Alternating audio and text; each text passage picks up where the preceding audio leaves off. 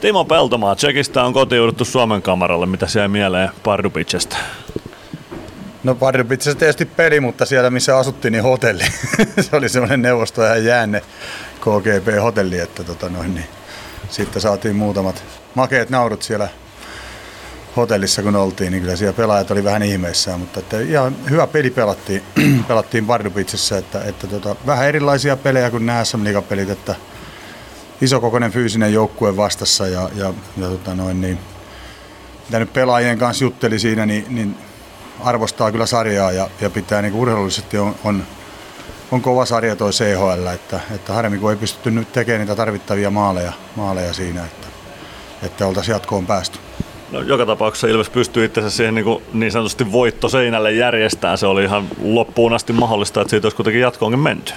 No joo, kyllä, kyllä että pelaajat lähti hyvällä asenteella siihen heti pelistä, pelin alusta ja, ja tota, no vastustaja nyt ei hirveästi tullut ekassa erässä päälle, että, että tota, kyllä ne lähti puolustamaan selkeästi sitä, sitä voittoa, minkä ne täällä sai, että, että tota noin, niin, mutta tällä kertaa meille ei nyt riittänyt ihan paukut siihen, että ehkä siinä viidellä kolmea vastaan, niin siinä olisi ollut saumat tehdä näillä säännöillä se parikin maalia, maalia että tota, no, niin se, olisi, se olisi saattanut sitten ehkä vähän taittaa kaverin selkärankaakin. No me puhutaan tällä viikolla pelitapa-asioista. Mitenkäs, jos sun pitäisi kuvailla Ilveksen pelitapa, niin miten sä kuvailisit sen? Miten purkasit sen palasiksi? No se nyt on kiekohallintapeliä siis.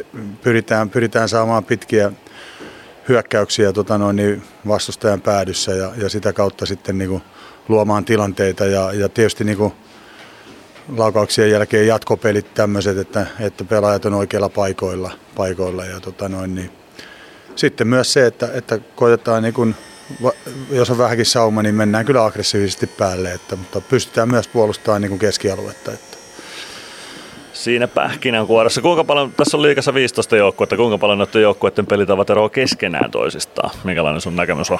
No aika paljon samoja elementtejä on niin kuin, melkein niin kuin joka, joka tota noin, niin, seuralle. Tapparakin on muuttanut muun muassa pelitapaansa aika radikaalistikin, että on, on tota noin, niin, erittäin aktiivinen, aktiivinen pelitapa heillä tällä hetkellä. Että, että kyllä se aika monella joukkueella pyrkii olemaan se ajan ja tilan voittaminen niin kuin, niin kuin siinä keskiössä, että, että tota noin, niin hirveästi ei ole, ei ole semmoista, ketkä vaan niin kuin tukkii keskialuetta. Riippuu tietysti aina vähän pelistä ja että onko, onko joukkueella ollut paljon pelejä ja jaksetaanko sitten tehdä sitä paineistamista, niin voi olla, että sitten otetaan vähän niin kuin alempaa otetaan kiinni ja koitetaan tukkia keskialuetta, mutta lähtökohta tuntuu olevan vähän kaikilla se, että niin kuin aktiivisia koitetaan olla. Niin kuinka paljon pelitavoissa pitää olla variaatioita sitä varten, että minkälainen joukkueen vireystila on tai minkälainen vastustaja on, pelataan kotona vieraissa ja niin edelleen?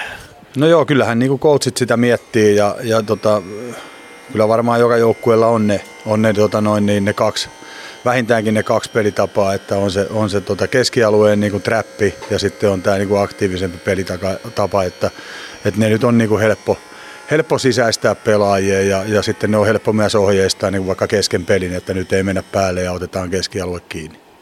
Kuinka paljon pelitavan merkitys on muuttunut vuosien saatossa, jos vertaat vaikka omaa peliuraa sitten nyt tähän 2023 jääkiekkomaailmaan?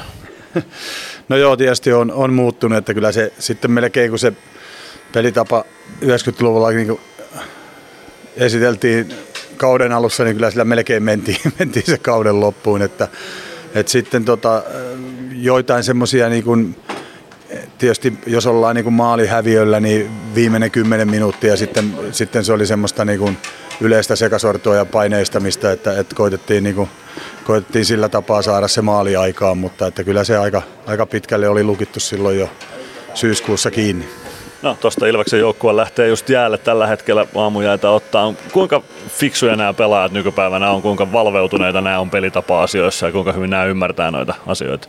No joo, kyllä suurin osa on, on ja, ja, ja sitten niin kuin tavallaan se henkilökohtainen niin pelilukutaito ta, taito on monella niin todella hyvä, että ne pystyy tekemään niitä henkilökohtaisia ratkaisuja siellä tilanteen mukaan siellä jäällä. Välillä on, menee väärään paikkaan ja ihmetellään, että mitä se pela, pelaaja tuolla tekee, mutta, mutta tota noin, niin, nekin tulee vaan pelkästään sitten opettamalla, että se täytyy tuossa niin flappitaululla käydä läpi ja, ja valmentajia kuin puuttua siihen, että hei, nyt sä oot kuin pari kertaa ollut jo tuolla vähän väärässä paikkaa, kun peli on tuolla, niin tota, kyllä tämä niin jatkuvaa opettelua ja opastamista, että, että coachit saa olla niin kuin flappitaulun kanssa.